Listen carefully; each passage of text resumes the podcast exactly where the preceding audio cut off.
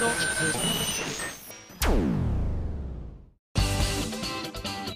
あさみのシンガーソングゲーマー。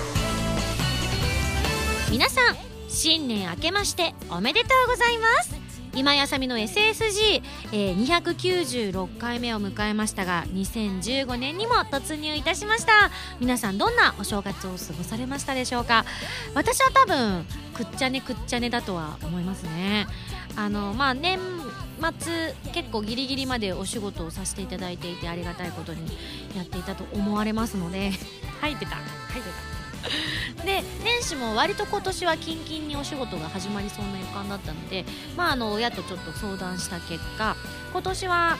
春先ぐらいに一度顔出そうかななんて言ったら母は昔からねあのお正月帰省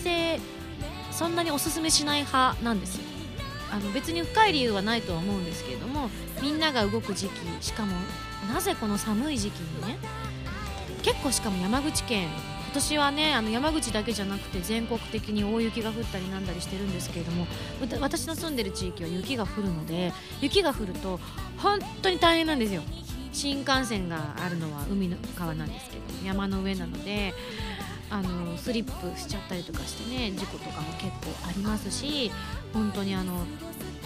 うちがたとえスノータイヤとかチェーンを巻いていたとしても誰か1人が巻いていなかったりとかすると全滅する状態なので動けないみたいな感じになっちゃったりとかするので、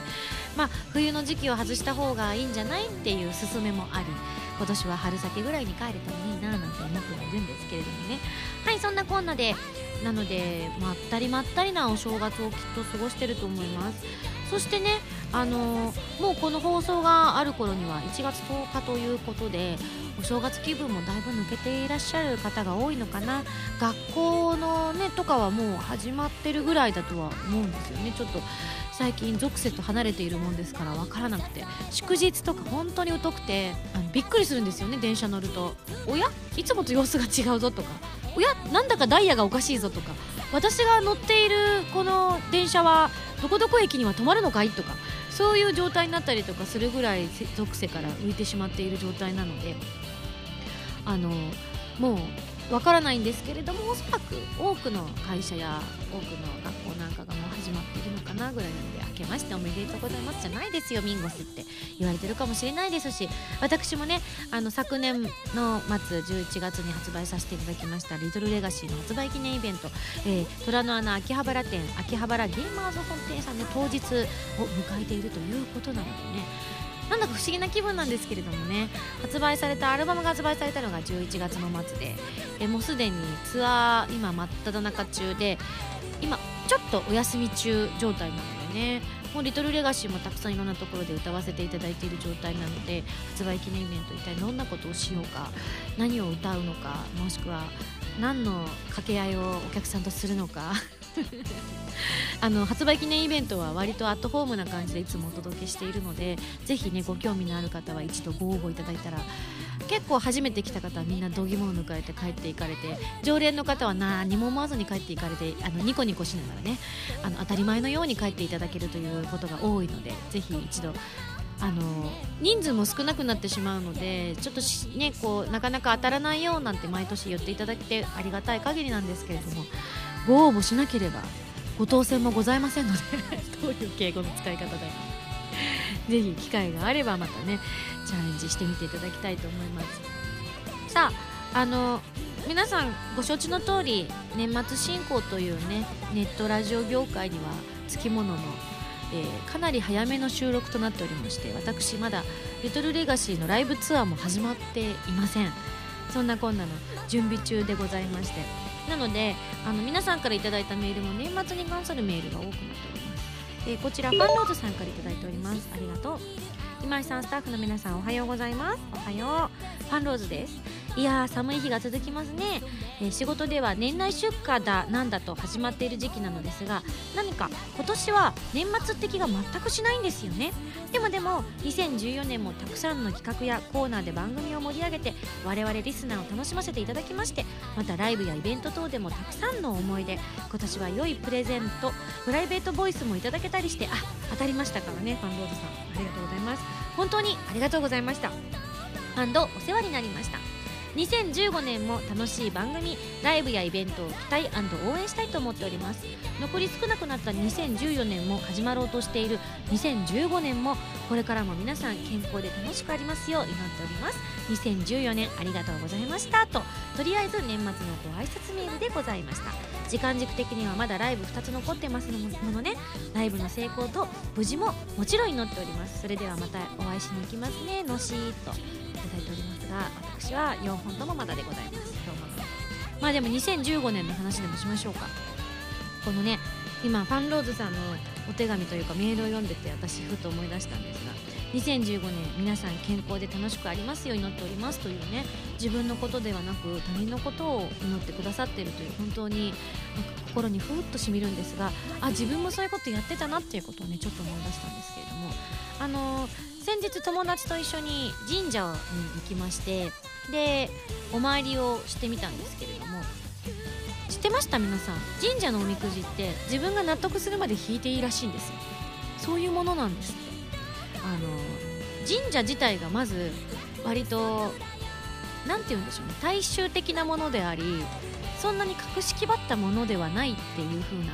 位置づけらしくて言われてみたらそうですよね。だってね手を合わせてお祈りすればあなたは救われるっていうそういう仏教の教えだったりとか。そういうのって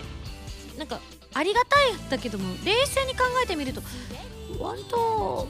ざっくばらんとしてるなみたいなところがあるじゃないですか。特に日本はねあの基本は宗教的な土地柄は薄いと言われているお国柄でもありますから。そんなこんなで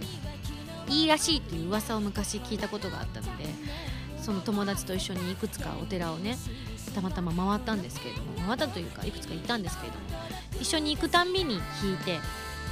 あんまいいのが出なかったんですよ2014年は。出ないね出ないねなんて言ってたら最後にあのここぞっていうところで紙に紙というか板に何かお願い事を書いてそれを奉納してでお祈りして帰るっていうのをやったんですけれどもその時に無人のおみくじ置き場があったんです特にあの誰か神主さんとか巫女さんがいるわけではなくて。え誰かがそこにお金を置いてったみたいな感じで 100円とか10円とかがパラパラパラって台の上に置いてあって。あここに置くのかな？みたいな空気感がでもなんかその辺りがすごくねありなんそれが許されるのが神社特有みたいなところあるじゃないですか。なので私たちも100円ずつ置いて値段もよく分からなかった。100円ずつ置いて引いたんです。なんかしかも引いたやつも木の棒がたくさん入ったやつがポーンって置いてあるだけのやつねとりあえず何が出てくるんだろうね。ガラガラガラバって。数字とかが出てくるやつもありますけどそこのやつはもう数字が出るやつ。だから1人ずつ数字のやつを引いて何番だねって言ってみてそしたらえこれどうしたらいいんだろうと思って周りをチラチラ見渡したら看板が立ってたんです。でそこにその数字が対応しているものが書いてあったんですけどもそこに書いてあったのが今まで2人ともま2人ともって隠す必要もなかったですね。池田のめぐちゃんなんですけど 大学時代からの親友の池田のめぐちゃんなんですが池田のめぐちゃんを引いたらずっと2人とも悪かったのにめぐが大吉を出したんですよね。でおお大吉だねなんて。で私もじゃあ引きますって言って見たらパッて見たら私なんと大大吉だった。うわ大大吉ってなんだべっつって。まあでもあのいろんな方式ありますから。ここはねあの看板形式でもあるから大大吉ってすごくないって言って中見てみたらあなたは祈ったことは全て叶います。ただし過ぎた願いをすれば地獄に落ちるでしょって書いてあって。慌ててさっき奉納したあのこう板にね願い事を書いたんですけれども特にお互い見せてはいなかったんですけれども慌てて取りに戻って置いてあるだけなので取りに戻ってメグにそれをバッて見せて「ねえメグこれ過ぎた願いだと思う?」って言って聞いたんですそしたら私が書いてたのがみんなが穏やかに幸せに暮らせますようにって私も書いてたんです。そしたら大丈夫だよあさみ。それはきっと神様だって過ぎた願いだなんて言わないよって言ってくれてそうかなそうかな。でもさこれって究極の幸せじゃない？過ぎた願いなんじゃ。って言って2人で笑いながら帰るっていうことがありました。ちょっと話長くなりましたけれどもね。はい2015年。本当にあの自分のことももちろんみんながっていうのにも自分ももちろん含まれているので結構ね今年は割とね本当に身近な人が入院することが多くてですね。今年じゃない去年。2014年は本当に多くて。なかなか生きてて本当に親しくさせていただいている方だったりとか仕事先の方だったりとか昔からの友達とかがなかなか入院したって話ってこの年までそんなに聞かなかったんですよね。あのたまに本当たまにあそうなんだお見舞い行くねなんていうことが本当ごくごくたまにあるぐらい何年かに一遍だと思う去年も何人入院するんだっていうぐらいボコボコボコボコ入院の話を聞いていたのでそれも相まって、まあ、そういうお願いをしたっていうのもあったんですけれども。本当にね健康でいたいですね。いや多分次回ぐらいの SSG でまたね初心演説みたいなのを求められると思うのでちょっとここからこの収録から次回の収録までに阪神に書く内容をちょっと吟味してでも健康っていうのはもうちょっと逆に怖くても書きにくいからねこう別に何か素敵なものをこの2週間ぐらいかなの間にお正月挟みますんで私は考えておきたいと思います。はい。今日はちょっと長く話したのでこのぐらいにしておこうかな。はい。というわけで、えー、次のコーナー行きたいと思います。どうぞ。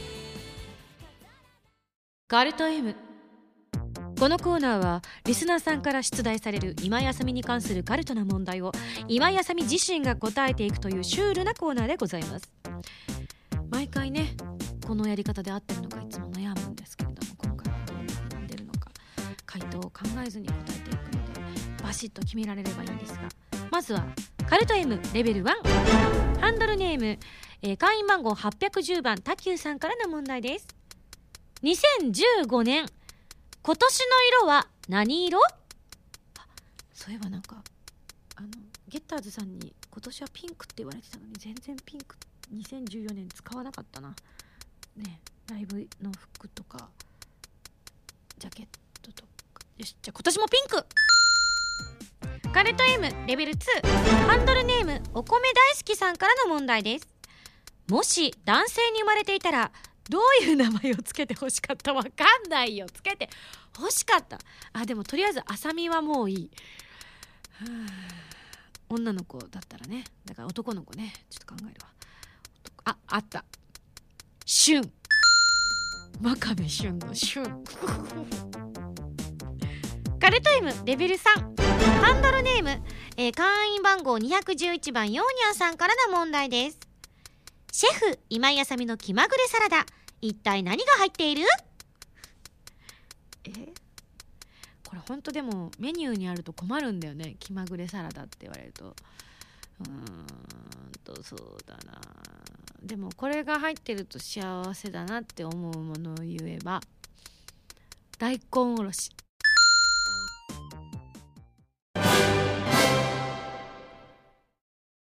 今井あさみの14枚目のシングル「ヴィーナスのハルモニア」が好評発売中です。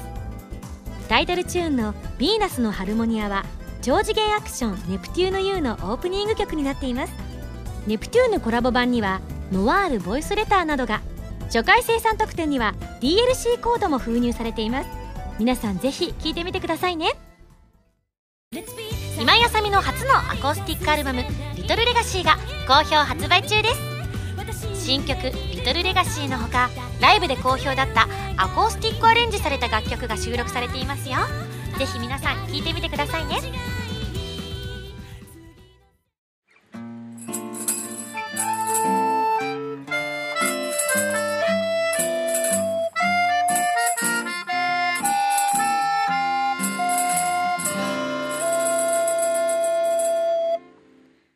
ァミセン。このコーナーはファミツー .com 編集部から派遣された謎の司令官みおちゃんがおすすめするゲームを真のゲーマーを目指す私今井あさみが実際にプレイして紹介するコーナーです。え2015年初めてのファミセンのコーナーというわけなんですが前回の指令書に書いてあったゲームは、えーこれはステートオブプレイゲームスさんでいいのかな？ちらから配信中のスチーム用ソフトルミノシティということで予告動画の方が公開されておりますが私初めてこのファミセンのコーナーでこのゲームを知ったんですが即落としたくなったというね2015年幸先のいいファミセンのコーナーの作品だったなというふうに思っておりますけれどもどんなゲームかと、えー、言葉でご紹介しますね、えー、好奇心旺盛な少女ルミの冒険を描いた 2D アドベンチャーで画面中をクリックしながらパズルを解いて先へ進んでいくゲーム、えー、ポイントは紙や段ボールでできたミニチュアの背景とても温かみのあるグラフィックで進行していきますと。はいというわけで私もね最初に見た時にとっても印象的な雰囲気の私の好きなジャンルの作品だなと思ったんですがとにかくねまず驚いたのが全部英語で、まあ、海外のゲームだということも相まって英語でね話がポンポンポンって進んでいくんですけれどもあのゆっくり考えればどういうな英語が書いてあるかっていうのが分かるんですけどもとにかくテンポがいい。もう本当にポンポンポンポンって話が進んでいってなんか考えるより先に感じろみたいなね。それをなんかこう肌で感じさせていただいたゲームということなんですが初めはねかなりこうシンプルな感じで私も何もひょっとしてこういうことかなみたいな感じで何も考えててもできたんですが、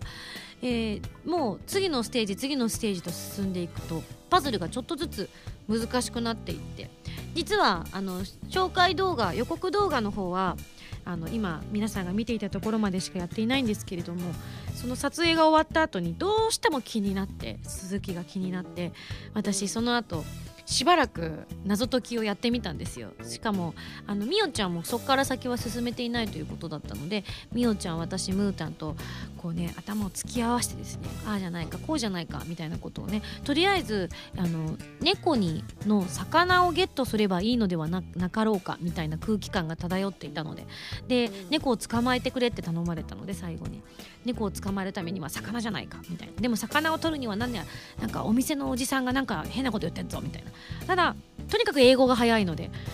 辞書引く暇もないみたいな大体はわかるんですけれども詳細がわからないっていうところでねただまあ、とりあえずじゃあこの辺クリックしてみっかって言っても意外とね話が進んだりとかあのひょっとしてこうなんじゃみたいな感じのストーリーが進んでいったりとかするのでそういった意味でなんかこう無心になりたい時に遊ぶゲームにはいいのかもしれないななんて思いましたね。邪心があったらきっと解けないんじゃなかろうかみたいなところがあるのではないでしょうか。であのその後にネジにねこうカパッカパって何かを部品をはめていくのがあったんですけれどもあれをほぼほぼノーヒントで解けた時のあの感動たるや半端なかったので本当にあのおすすめゲームだと思います。私もこのスチーム表スチームというのを知らなかったので今回初めて勉強させていただいたのでえまずはこのルミノシティから見てみたいなというふうに思いました。はいちなみにあの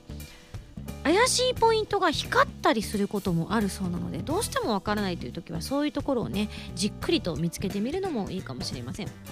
えー、ちなみに今回はシリーズの2作目なんだそうです。1作目にルーミーという同じグラフィック同じ主人公のゲームがあって、えーと、綴りが LUME だったんだそうです。で今回が LUMI のルミちゃんになっているということなのでこのもう1作目の方もね2作目全部クリアしたらちょっと気になるなぁなんて思ったりもしました。なのでぜひ皆さんも私と一緒でスチーム知らなかったっていう方もいらっしゃるんじゃないかなと思うので最初に遊ぶにはとてもいいゲームなんじゃないかなと思いました。というわけで今回ご紹介したゲームはステートオブプレイゲームさんから配信中のスチーム。チーム用ソフトルミノシティご紹介いたしました。それでは来週の指令書を開封したいと思います。じゃん。ミンゴさん明けましておめでとうございます。おめでとうございます。2015年は羊年羊です。というわけで。まああの言葉で言うと分かりにくいんですけれどもね。あの羊年っていう字はあのまあま未だ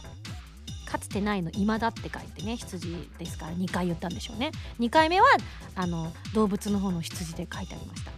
というわけで次回のファミセンで取り上げるゲームも羊ではなくえ？ヤギです。惜しい。惜しって言われてもね。えー、次回はヤギを操作して街を走り回ったり角でつついたりするゴートシュミレーターを取り上げます。よそれでは頑張ってね。謎の司令官みおちゃんよりといただきました。わかりました。それでは私的には2015年最初のゲームがこちらの来週のゲームゴートシュミレーターに大決定いたしました。羊じゃなくてヤギ。あなるほどね、以上ファミセンのコーナーでした。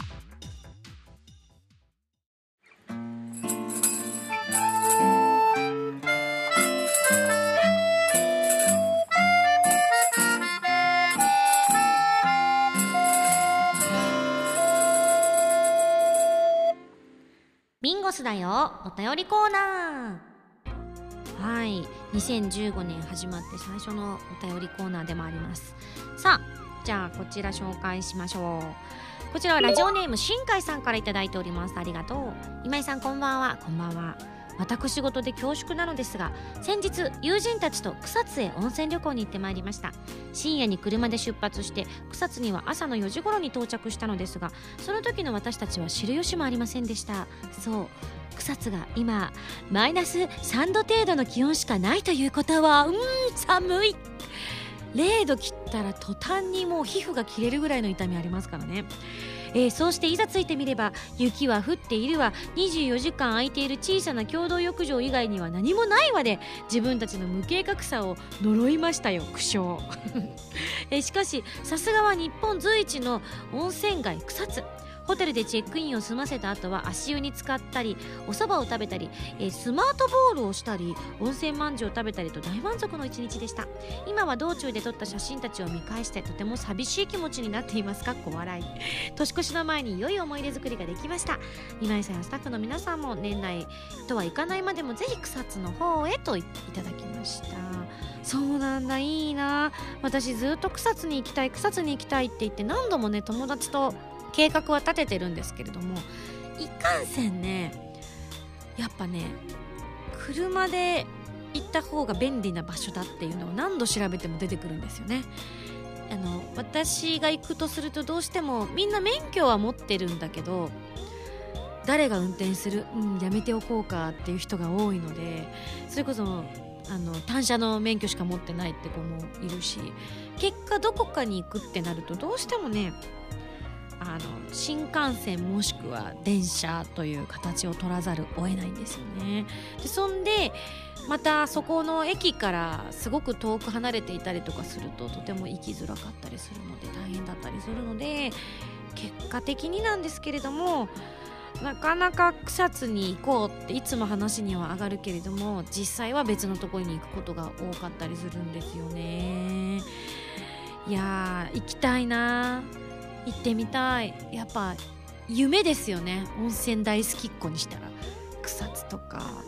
別府とか。うんあとどこだろうな。道後温泉とか。なんかこうね有名な温泉地は人生の中で一度は行ってみたいななんて思う。ところもあったりするので行きたいです。本当に行きたいです。何か特別な時にでもねぜひぜひ行きたいと思います。ありがとう新海さん。続きましてハンドルネーム博多さんからいただきました。あさみさんスタッフの皆さんこんにちは。こんにちは。初投稿です。どうもどうも。家族から聞いた話なのですが私の近所の宝くじ売り場でなんと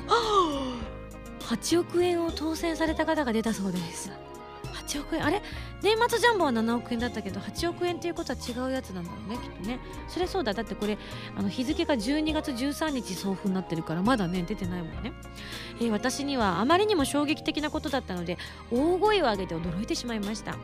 えー、8億円当選したら何に使いますかと。想像つかないよね。でも下手な買い物しちゃいけないっていうのはよく聞きますよね。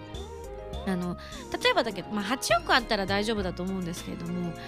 例えばですよ1億円当たったとするじゃないですか。あ1億円あるんだったらもうね家賃払うの嫌だから8000万か9000万ぐらいのマンション買おうっつって買っちゃったとするでしょ。そうするとねあのよく賃貸とかでも管理費ってあるじゃないですか。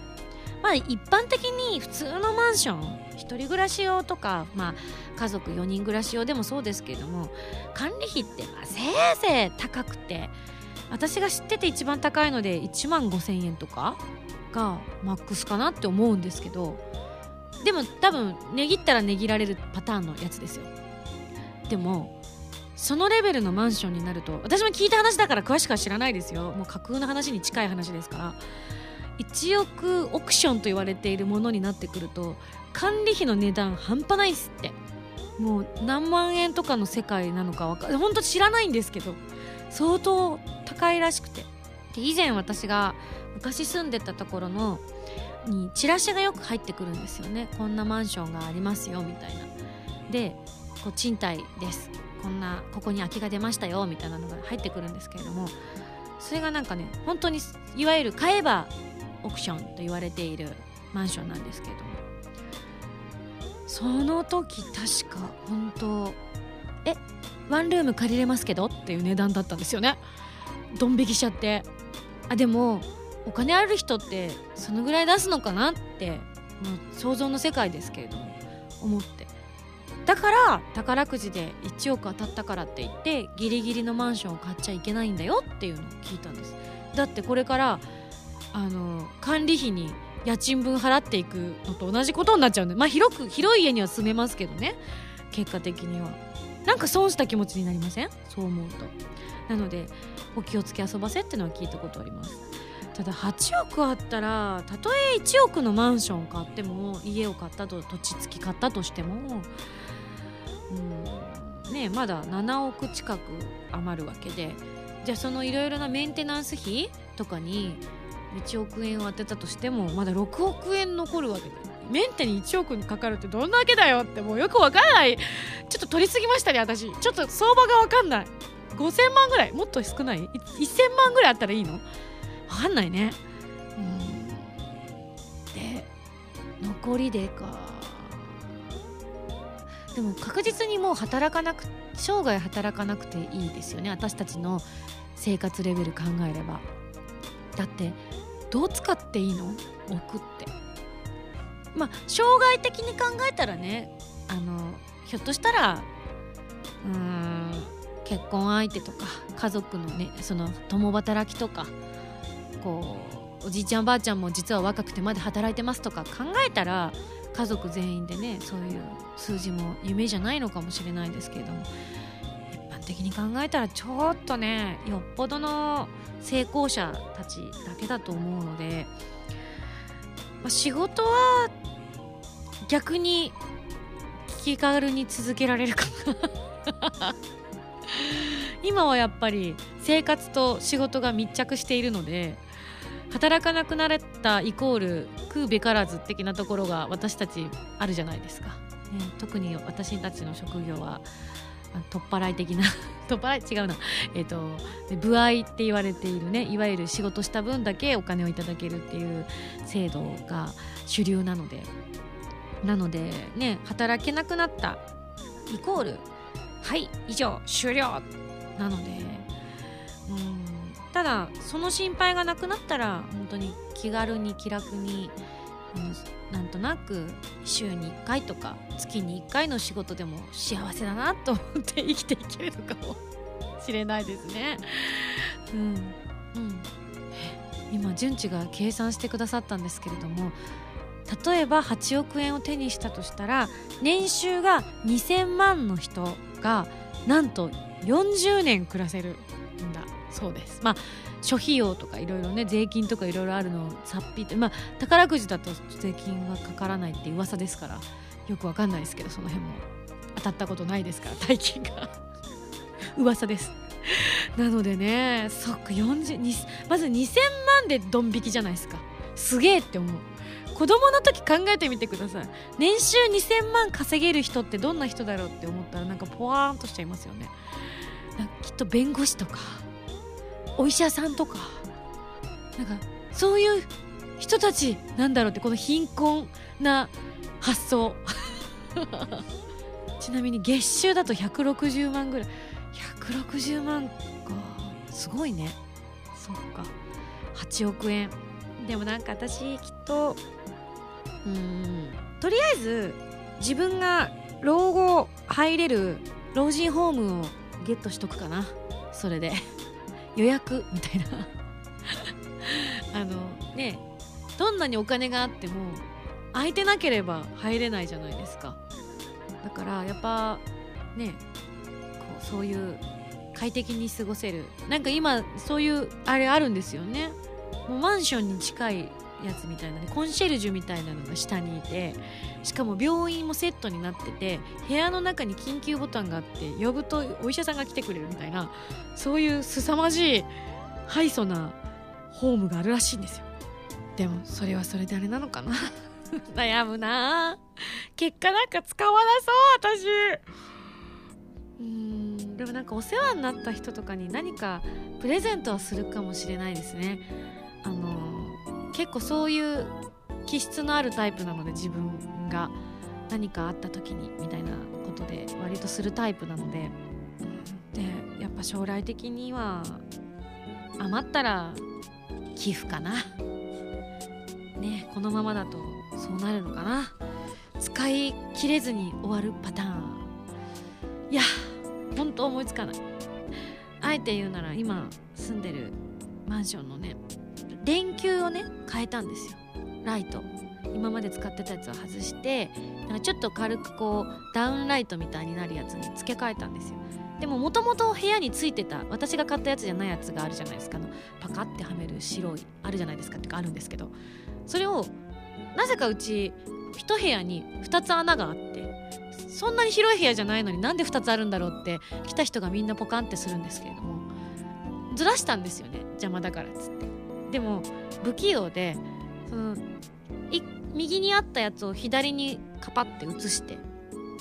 で白いのをカパッてとはめるだけだったんですけれどもそれまでは一生懸命こうカチカチガチャドンとか言ってつけたんですけれども最後のそのプラスチックのカバーがどうしてもはまんないんです。どうしても。結果むき出し状態になってるんですよ今。せっかく せっかく素敵な部屋にしようと思ってダウンライトにしたのに結果むき出しの蛍光灯が見えてる状態でいつもちらっと見て嫌な思いをしてるんですけどもでもそれって私が例えばその部屋を出ていく時にあれじゃないですか。現状復帰しなきゃいけなくて現状復帰するためにはもしなかった場合はそこはやっぱり私のミスなのでっていうことで保証しなければいけませんよね。それを「いいよいいよ新しいの買いなよ」って言います。安今私それが一番気になっててだってこのまま戻せなかったらあれ敷金から引かれちゃうんだろうなって思って。やだないつか言われるんだ。だってこのままずっとはまらないままになってたらさやっぱ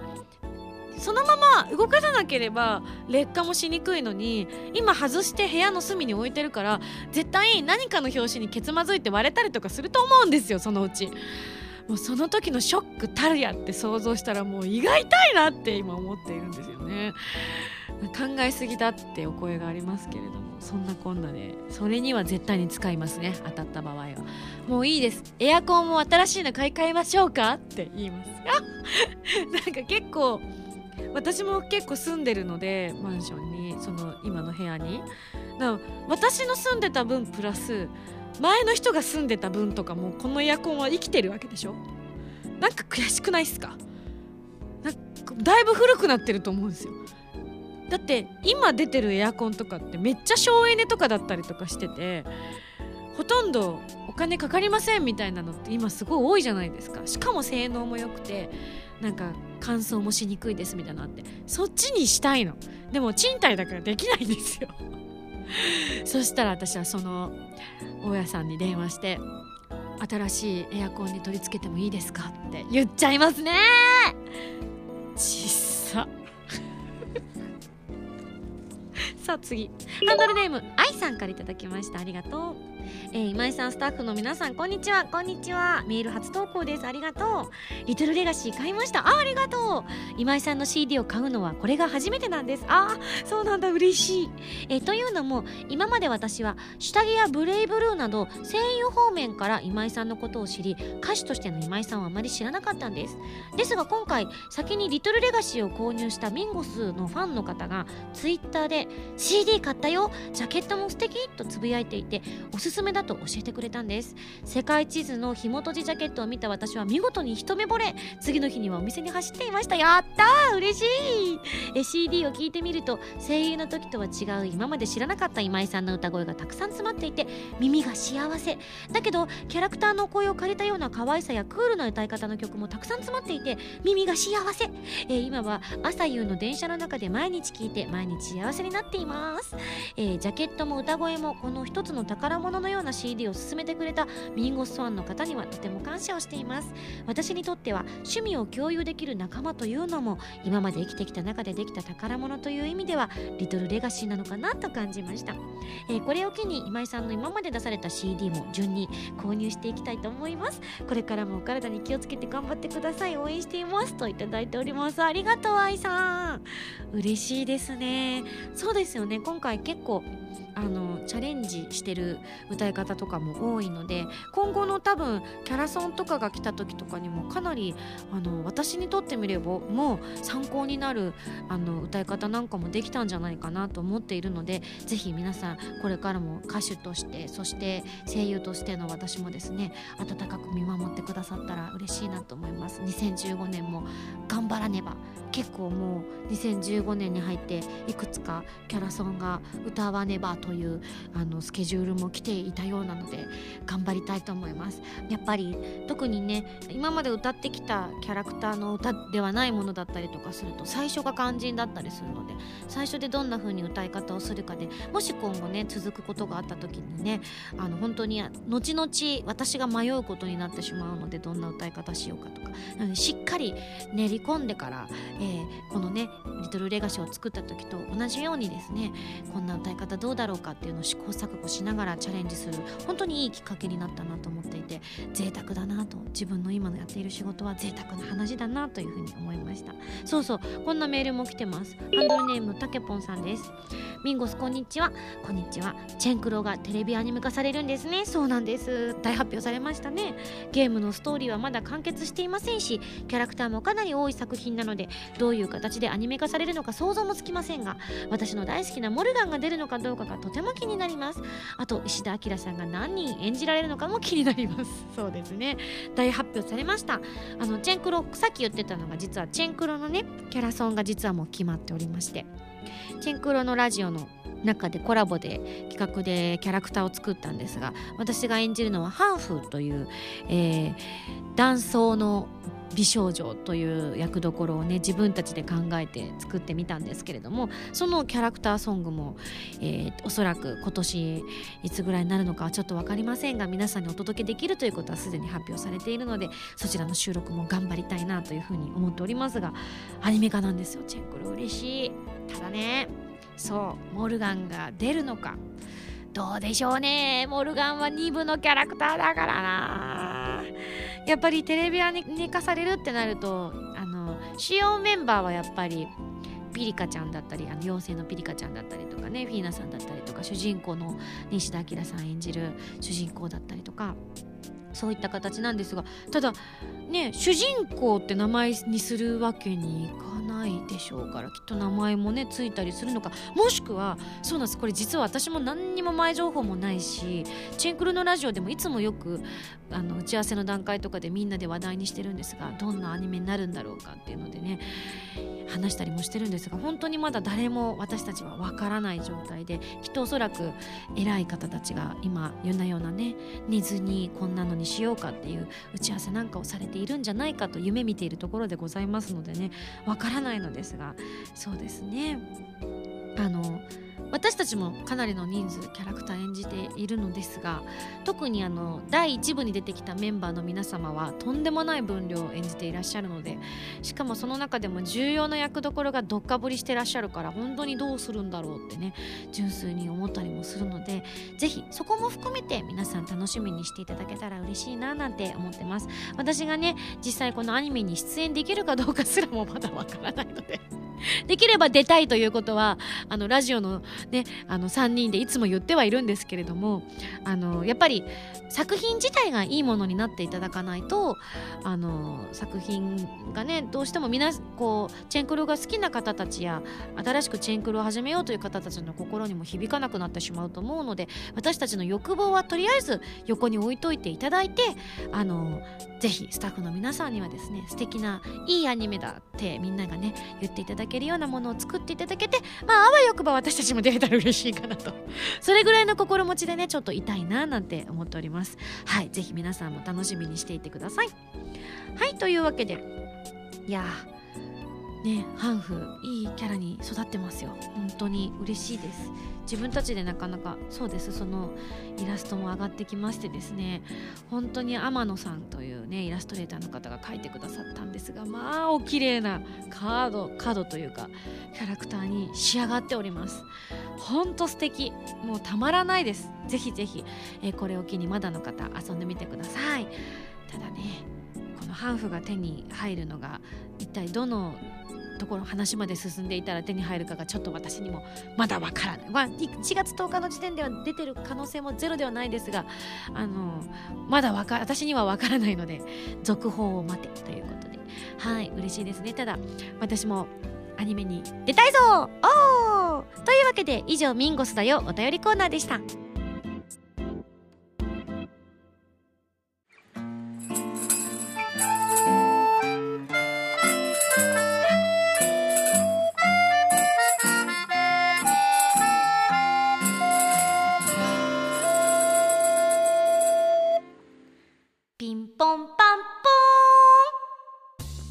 2015年最初の緊急告知でございます。ありがたい話でございましてしかもかなりおめでたいというか本当にあのお正月に発表するにふさわしい内容となっております。何かと申しますとなんとこの SSG が久々に公開録音ができることになりました。嬉しい。しかも人の力を借りて。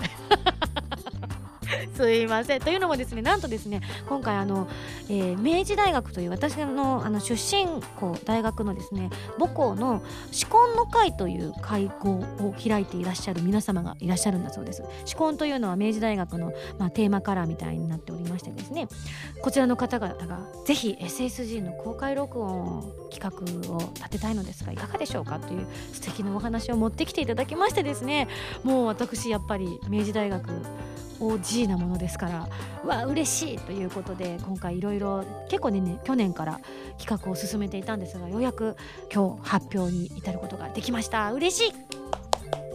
まあ日時もねここで発表しちゃったいと思います、えー、2015年3月8日日曜日。場所は明治大学駿河台キャンパスリバティホール、えー、1013教室ということで。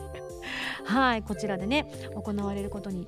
なりました。嬉しいですね。なんか学園祭を何年も経って久々に開けるみたいな感覚で今います。場所がだってね駿河台キャンパスなんて言える日が来るなんてっていう感覚ですが、えー、こちらもですねチケットをあの皆さんあのご購入していただいて見に来ていただくという形にはなるんですけれども、えー、明大生の方は明大生シートというのがございまして2500円で、えー、観覧できるということでございます。ただ明大生以外の方も見ることは可能です、えー、一般チケットというのがですね、えー、4200円税込みで発売されますのでぜひ詳しくはですねねこの後更新される特設サイトをご覧いただきたいと思っておりますのでぜひぜひ皆さん私のね母校での融資をご確認いただいてせっかくまあ母校に行かせていただくということなのでそこで、まあ、歌の1曲でも2曲でも分かんないですけど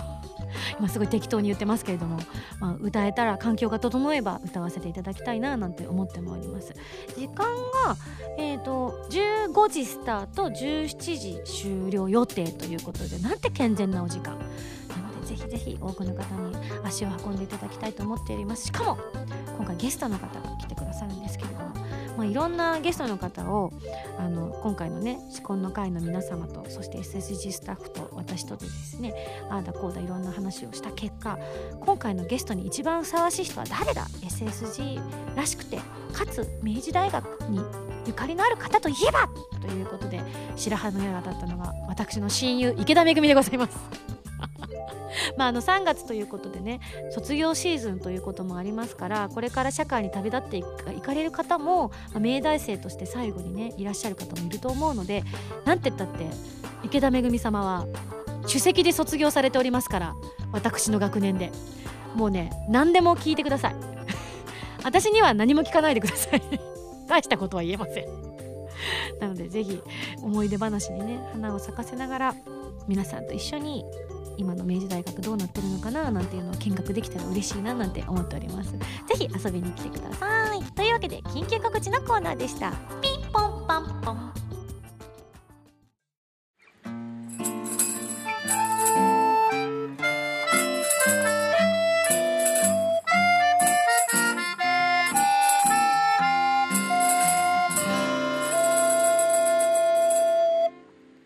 ミンゴスミュージックプレイヤー。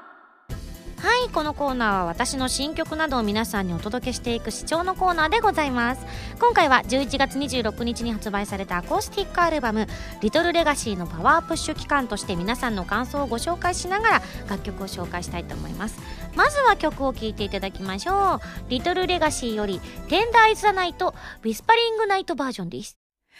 わけもな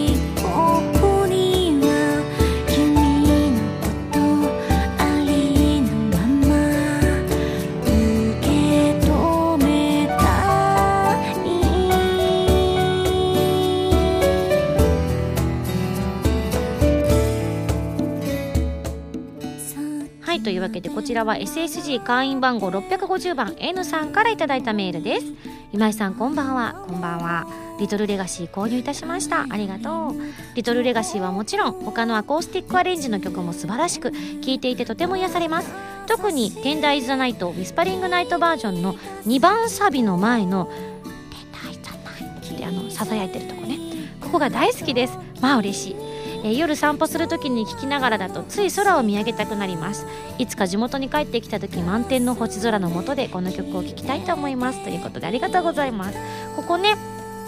あのアレンジがガラッと変わったのもあってどうしようかっていうお話もあったんですけれども私がなんとなくやりたくなってビスパーでやってみたところそれが採用していただけたということでね私もしてやったりっていう思いもありますし副題にもねウィスパリングナイトっていう風についたのはこれのおかげかななんて思ったりもしているのでへへへいっぱい聞いてくださいね。というわけでご紹介したのは N さんのメールでしたよ。原由美のフィフスシングル「クロスオーバー」が好評発売中です。タイトルチューンの「クロスオーバー」は初のノンタイアップ楽曲です。カップリングの「ディアブルスカイはプレイステーション3プレイステーションビータ用ソフト「この大空に翼を広げて」クルーズサインのイメージソングになっています。DVD 付き版にはクロスオーバーミュージックビデオも収録されています。皆さんぜひ聴いてみてくださいね。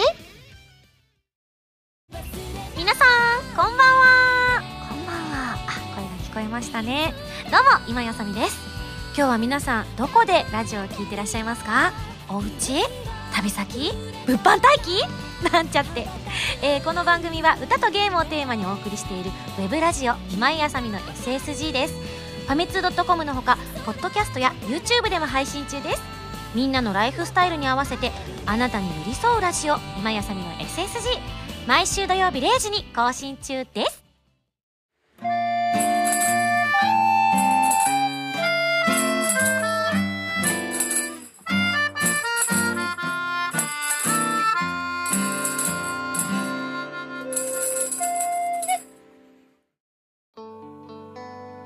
というわけで2015年の SSG 最初の放送が終わりましたが皆さん本当ねなんか毎年毎年1年があっという間ですねって言い続けて早20年ぐらい経ってる気がするんですけれども1年が長く感じたのって本当に小学校の低学年ぐらいだったななんて、うん、小学校上の方の、うん、高学年ぐらいになったくらいからだんだん雲行きが怪しくなってきてなんかあっという間だなって思って。中学入ったらもう本当に気がつけば高校生になってて。高校もあっという間に終わってしまい楽しかったですけれども。大学に入ったらもう就職活動しなきゃみたいな空気になり気がつけば声優になってる。声優になってからはちょっと長かったですけどね。1年は早いけれどもそこからがちょっと自分は30ぐらいまではすごくすごくすごくすごく長く感じていたので。そういう意味では何とも言えないやっぱそれって自分のね気持ちの持ちようなんだななんて思ったりもします。楽しい時間はあっという間なのかもしくは早く過ぎてしまったと思うから早いのかなって思うので2014年はうーんどっちだったかな？あっという間でもあり長かったような気もするっていう複雑な感じだったので2015年はもう本当にもうすることないよ。もうお腹いっぱいですよっていうぐらい充実した1年間を過ごせればいいなと思っておりますのでぜひ皆さんねリスナーの皆さんも素敵な1年を過ごされることをお互いにねお祈りしながら頑張っていきましょうね。はいというわけでここでお知らせでございます。アコースティックアルバム「リトルレガシー絶賛発売中です。ご感想などなどねミンゴスミュージックプレイヤーのコーナーでもあのご紹介していきますので一曲一曲の感想まあリクエストって言った方がいいかもしれないですね。リクエストお待ちしております、えー、そして絶賛ツアー中今ちょっとお休み中な感じです、えー、1月末にですね北海道と新潟控えておりますので、えー、頑張って、えー、元気な私でいきたいと思っております。詳しくは SSG のブログまたは私のオフィシャルウェブなどをご覧いただきたいと思います。そしてえ、ちょっと皆さんにここで申し訳なかったなという、えー、お知らせともうだいぶ時間も経ってしまっているので、え、大変恐縮なんですけれどもそうなんです。実は2014年のね5月のバースデーライブの映像を収録したブルーレイ &DVD が、え昨年末に発売される予定だったんですけれども制作の都合上発売の日が変更になりまして、え1月の末1月の28日に変更になりました、え中身の方はかなりおすすめのものに仕上がっておりますのでご期待いただいてもう少しの間お待ちいただきたいと思います学生さんはねお年玉もらえたと思うのでぜひぜひぜひそのお年玉で ご購入を検討していただければなって思ったりもいたしますし、えー、大人の方はですね、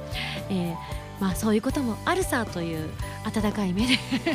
1月28日を待っていただければ嬉しいなと思っております。はいというわけで番組では皆さんからのメールを募集しております。普通歌ギテオタなど各コーナーでに送ってください。宛先は SSG のホームページに書いてあるアドレスから題名に各コーナータイトルを本文にハンドルネームとお名前を書いて送ってきてください。次回の配信は2015年1月17日土曜日となっております。えー、1月24日が北海道31日が新潟。由美さんのライブが？17あじゃあ来週の配信の時には由美さんの大阪凱旋ライブですね。はい、行かれる方は楽しんできていただきたいと思っております。それではまた来週土曜日に一緒に SSG しちゃいましょう。お相手は今やさみでした。バイバイ。